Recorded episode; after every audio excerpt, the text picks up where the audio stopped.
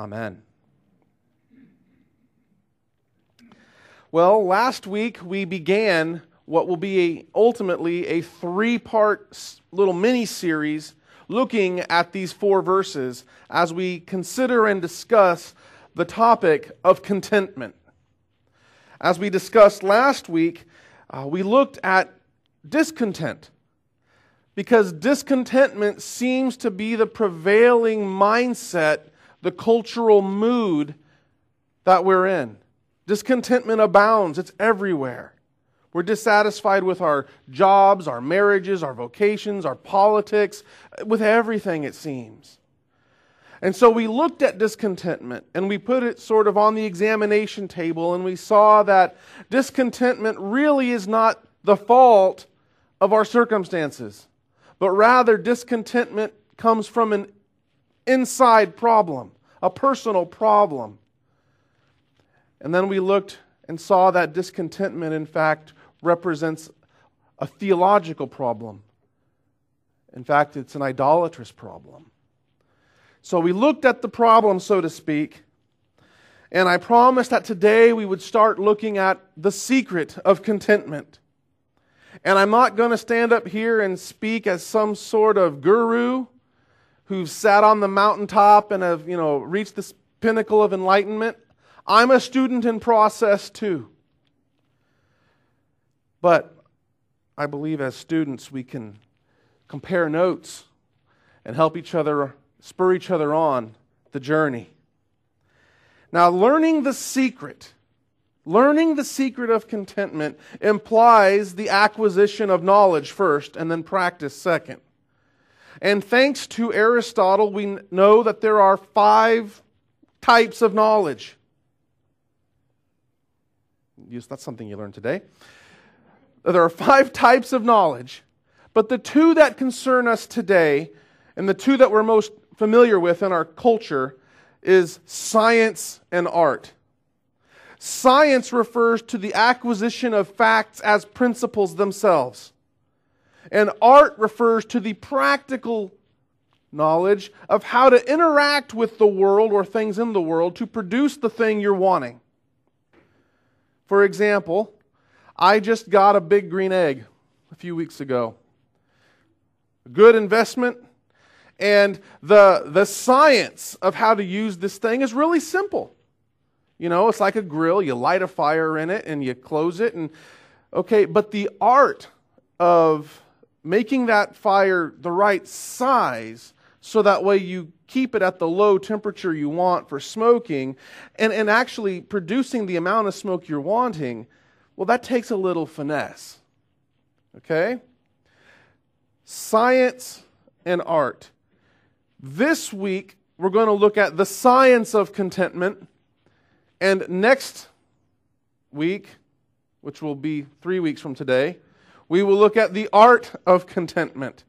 So today we're going to look at what are the scientific principles of contentment that we need to grasp, that we need to have as a, as a base of understanding before we're even going to be able to finesse it and, and work it out in practice to become more content.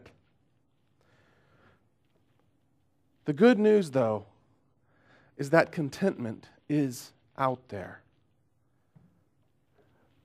If you are in a situation right now and you're having a really hard time being content, if you find yourself being very agitable, irritable, grumbly, complaining, dissatisfied, know in the midst of your darkness that contentment is out there. Okay? So, we're, we're going to start by looking at what are some of the paths that people have taken to try to address the issue of discontentment, and how do those and why do those fall short? And then we'll look at principles for contentment itself. Um, as is self evident, humans are, cr- are chronically plagued by discontentment. I mean, we struggle with it. Just, just, just this week, we were driving up from the city and I was stuck in traffic yet again. And I, and I just started grumbling. It was only Kay and me in the car, and I was grumbling. It's like, you know what? Everywhere I go, there's traffic. I was in college in Chicago, and I will say that it was worse in Chicago than here, okay? But it was terrible. And I would have got out and walked, except I would have had to walk through the hood, and that ain't happening. So I, I drove. And then I go to D.C., and oh man, that's terrible. And then I go to Alaska, and it wasn't that there was traffic so much as there was only one road. And because there was one road, whenever there was an accident or something, everything shuts down. Then I go to Germany and there's traffic. Then I come here and there's traffic. It's like, why can't I get some open road? And I was grumbling about my circumstance.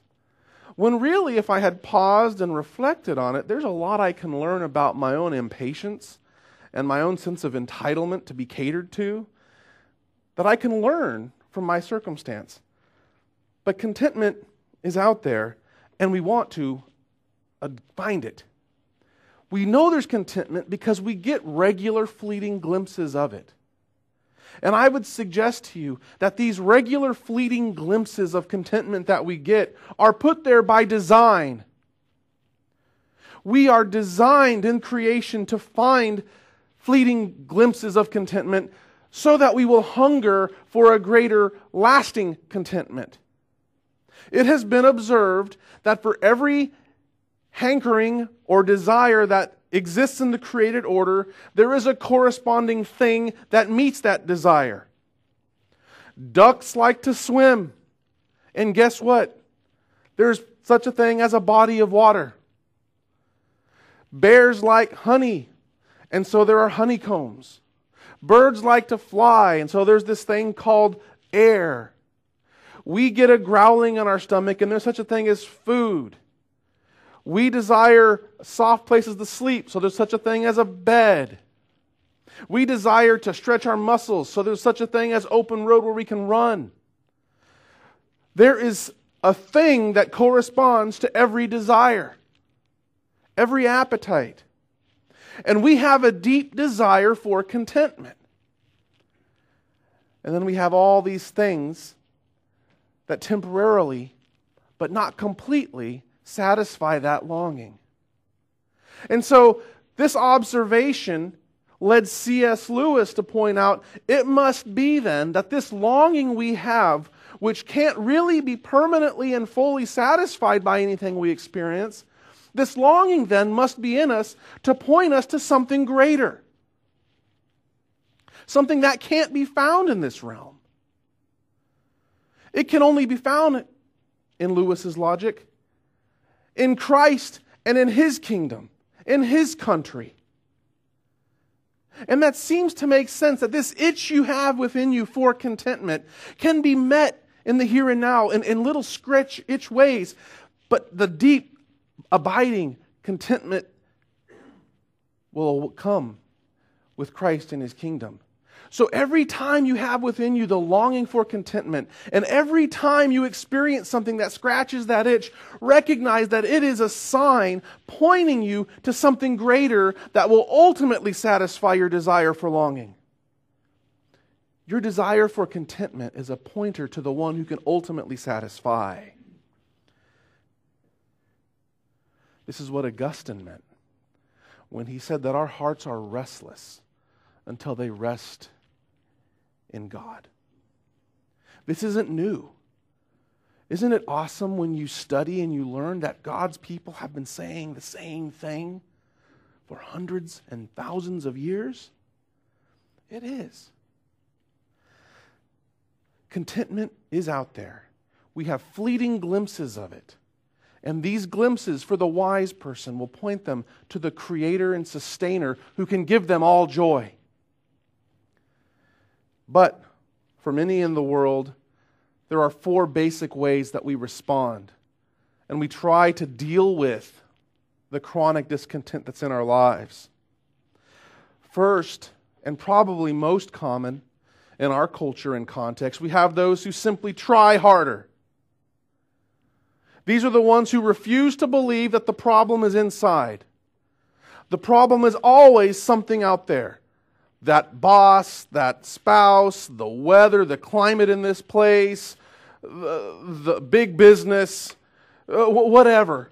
The problem is always outside, and, and if I just keep trying, I'll find it. That's living in denial.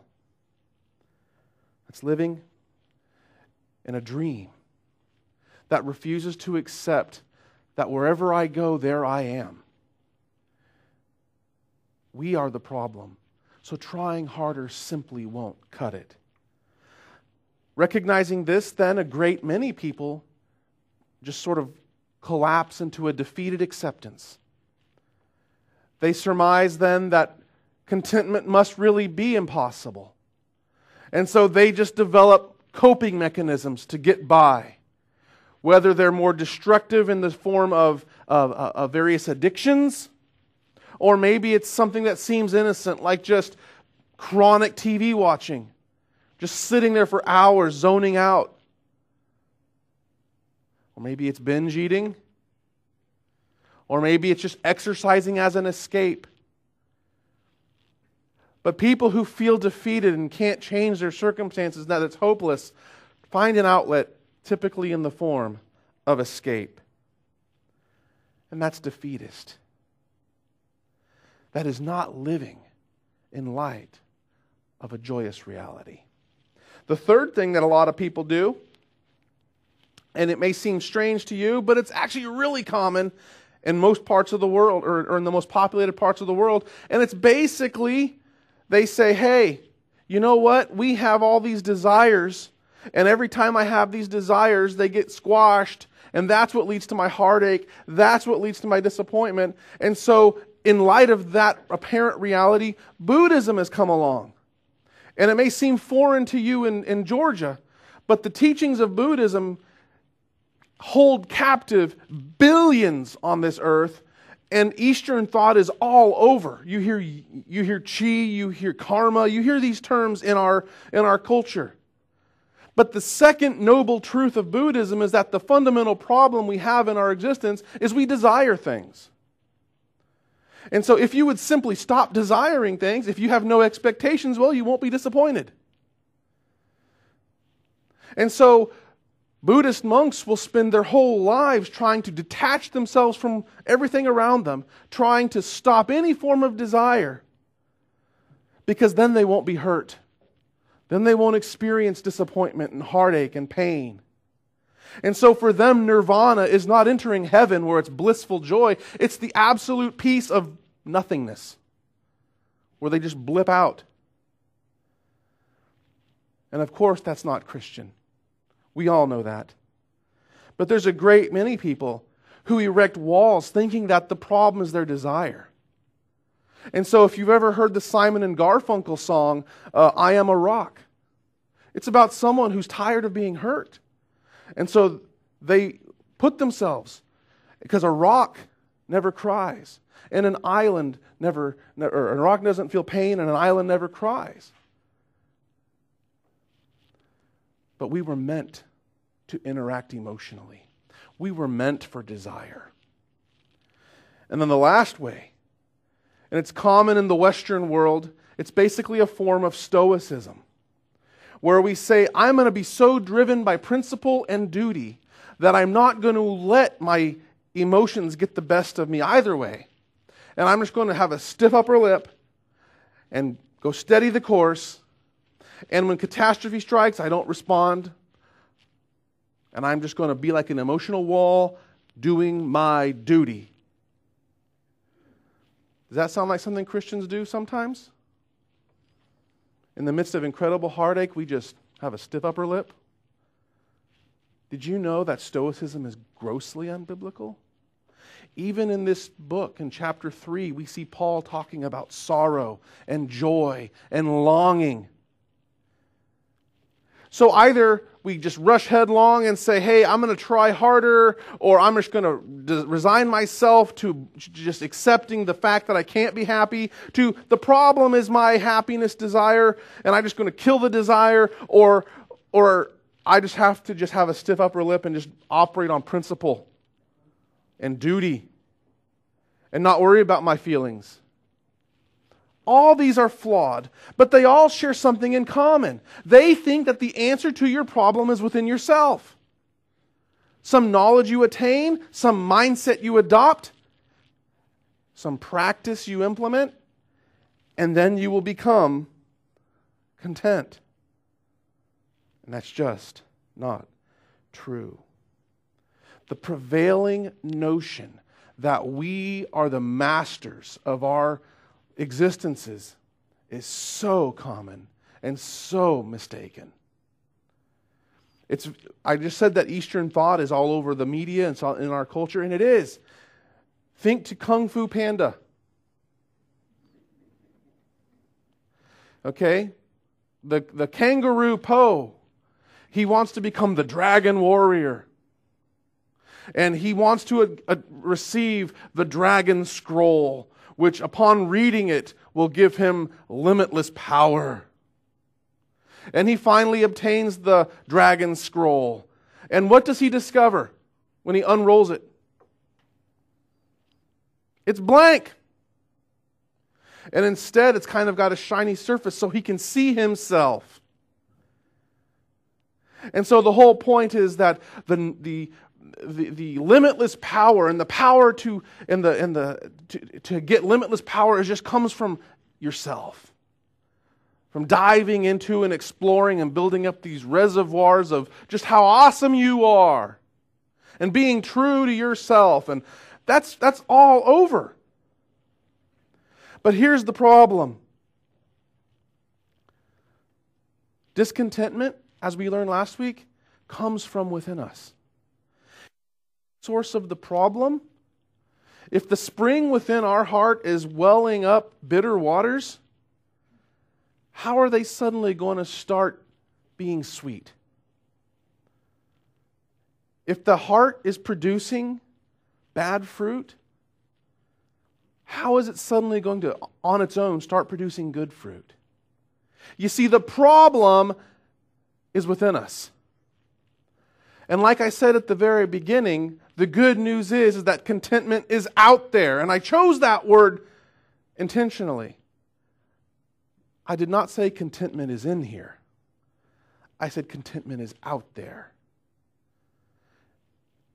If you are to ever be content, you have to recognize up front that the ability to be content comes from without.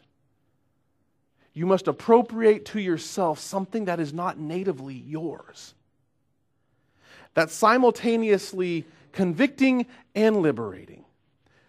Convicting because it recognizes that I can't do it.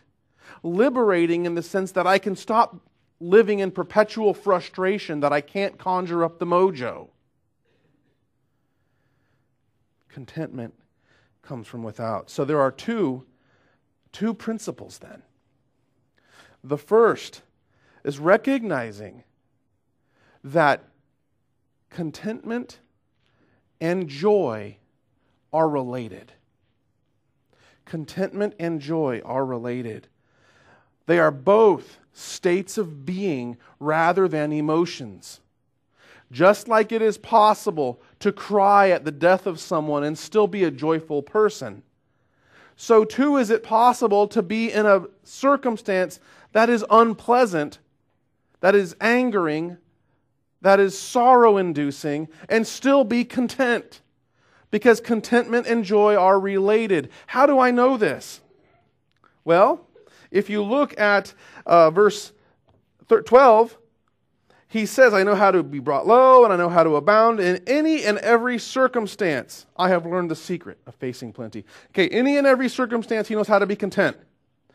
That exact same sentence in Greek, that clause, I should say, in Greek, is used in 1 Thessalonians 5 16 through 18.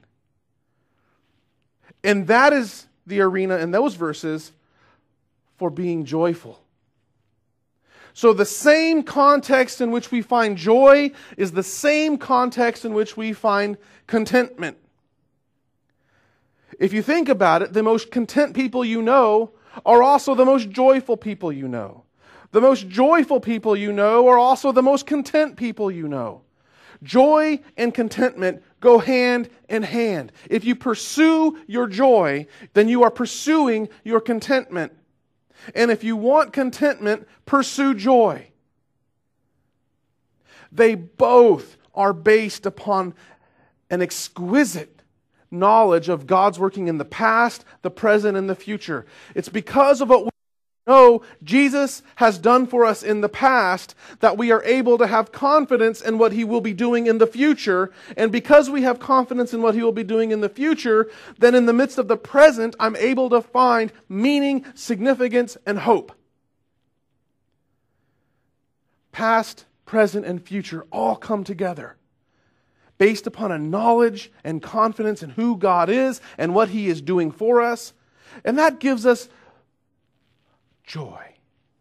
But that also invigorates my circumstance with meaning so I can find contentment. So, first principle to contentment is that it is related to your joy. Pursue your joy, and you will pursue your contentment. The second principle is that um, the story of the gospel, the story of Christianity, I should say, is one in which God is working in us from start to finish. This book, Philippians, shows God working in the lives of believers from beginning to end. Paul is, is open and honest in Philippians 3 9 when he celebrates the crediting of God's right, of Christ's righteousness to him by faith when he says that he wants to be found in Christ, not having a righteousness of my own, but one that comes through faith in Christ, the righteousness from God that depends on faith. Okay, so he sees that he becomes a Christian, he's declared righteous, he's declared right with God by virtue of God working in him to give him Jesus' righteousness. But then he also sees that he's going to grow and that he's going to progress in the spiritual life on the basis of God working in him. We learn this in Philippians 2 12 and 13. Therefore, my beloved, as you have always obeyed, so now, not only in, in my presence, but much more in my absence, work out your own salvation with fear and trembling, for it is God who works in you both to will and to work for his good pleasure. So, Paul starts with God working. Paul gets carried along by God working. And so it is no surprise then that he recognizes from start to finish the will to, to, to act psychologically, emotionally, volitionally. It comes from the enabling work of God. Thus, he sees even that his ability to be content in these circumstances comes through that same agency. Look at verse 13 of chapter 4. I can do all things through my incredible powers of of, of, of, uh, of resiliency, through my incredible ability to maintain calm under pressure, through my long term perspective, through my, through my uh, great karma. Is that what he says? No, I heard someone quote it. I can do all things through him who strengthens me. From start to finish, the Christian life is a story of God's work in your life. If you are to be content, it is because He is working in you. It comes from without. It is His work in your life. So, we have to then appropriate and wrap our arms around it and celebrate it. He's cognitively aware and he's experientially sure that God is absolutely sovereign over the sum total of his Christian experience. And he is deeply, deeply committed, so that in chapter 1, he can say that he is confident that he who began a good work in you will bring it to completion at the day of Christ Jesus. We are going somewhere, brothers and sisters. He who began a good work in you will bring it to completion. And he's sure of this. And he is captivated by that knowledge that everywhere he goes, that is the arena in which God is making him more and more like Jesus so that he will be fit for heaven. And since he has a deep, abiding confidence in what God is doing in his life, he can then look at every single possible circumstance and every possible variable of every circumstance as the playground in which God is working out his salvation. It goes back to what Paul was talking about in chapter 2 where or in chapter 1 when he says that to live is Christ. He wants no matter what Jesus to be glorified. Pursuing Jesus, looking more fully in his radiant glorious face is Paul's all in all. And so, because of that, he can look at any circumstance as an opportunity to do the mission that Jesus has for him there so that he can become more like Jesus. So, a couple principles. You have to pursue your joy and your contentment together. Two, it comes from without by seeing that it's the work of God in your life. You were saved for joy and for contentment. And God wants you to find your satisfaction in Jesus. Because everything else you lose when you die. Only Jesus, when you die, you get more and more of Him. So if He is your joy, if He is your contentment, then you're only going to get more. So we can say, hey, all right, those are good principles. But it says that Jesus strengthens. Me. He says, I can do all things through him who strengthens me. Well, how does he strengthen me? Have you ever wondered that? How am I strengthened? Well, you're strengthened a number of ways. I would suggest a few. One, you're strengthened by the fact that there's an ongoing work going on in your life called sanctification where the Holy Spirit makes you more and more like Jesus. So that hopefully, over the course of the long haul, you're seeing that you exemplify the traits of heaven more than they used to be. So, for example, this week I was grumbling about the traffic, whereas 17, 18 years ago in Chicago, I used to get really, really, really irate. So I'm going somewhere, right?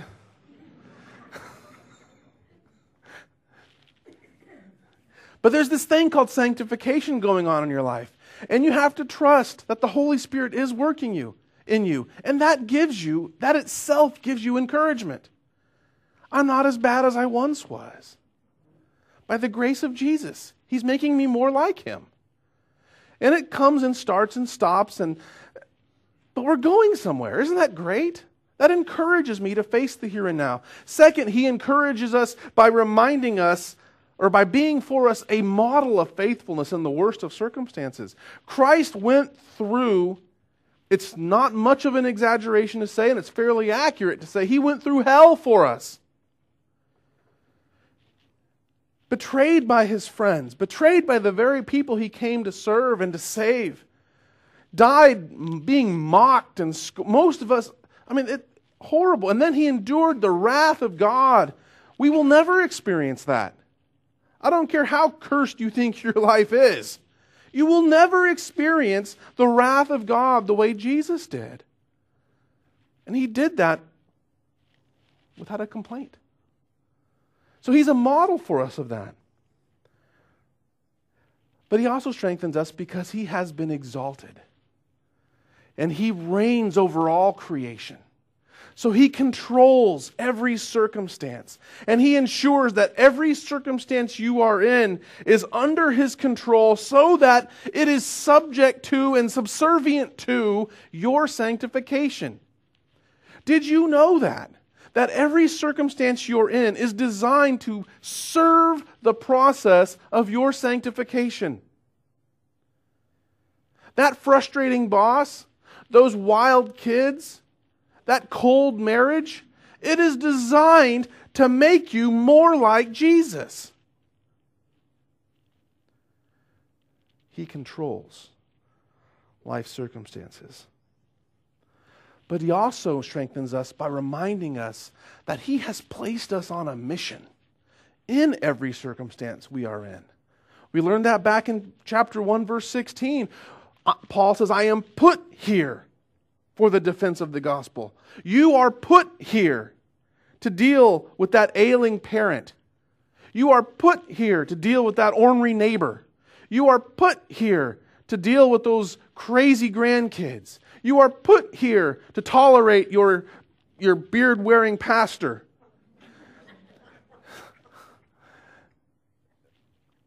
We are on a mission. And it's helpful to remember that Jesus, as sovereign Lord of the universe, is guiding everything and he's making it subservient to the grand goal of your sanctification. Because when you finally arrive in heaven perfect, oh, what a story you'll tell. And Jesus will get all the glory, and you will get all the good. So, he strengthens you. And He does it for the purpose of your final and fixed contentment and joy in Him. So that way, arm in arm, shoulder to shoulder, with myriad upon myriad of your brothers and sisters, you will tell the tale of the Lamb who was slain for your salvation and how he worked through every possible circumstance, overcame every conceivable obstacle, so that in the final analysis, you and I are woven together into a remarkable tapestry of grace. And we are erected into an enormously glorious temple of living stones. And so he the grand lion of the tribe of Judah, the lamb who was slain, is all glorious. And we find all of our deepest longing satisfied forever in him. So, in the here and now, recognize that is the goal. And to get you here, Christ strengthens you. And he reminds you, and he works in you, and he gives you the confidence that no matter what you're facing, it will get you there. But then you have to operate out of that confidence.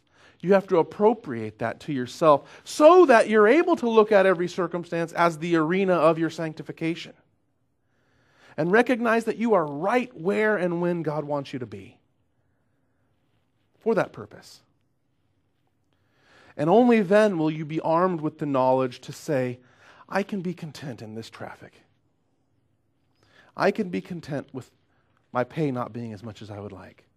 I can be content with my body not acting the way I want it to act, which is the way it acted 20 years ago. Only then will you be able to do that. But once you grasp that, oh, you are well on the way to making Jesus look glorious, so that in the greatest moments, the moments that count the most for you and the people around you, you will be a witness that will make Jesus look marvelous. So please, come back in three weeks and we'll talk about some tips for cultivating contentment in our lives. Let's pray.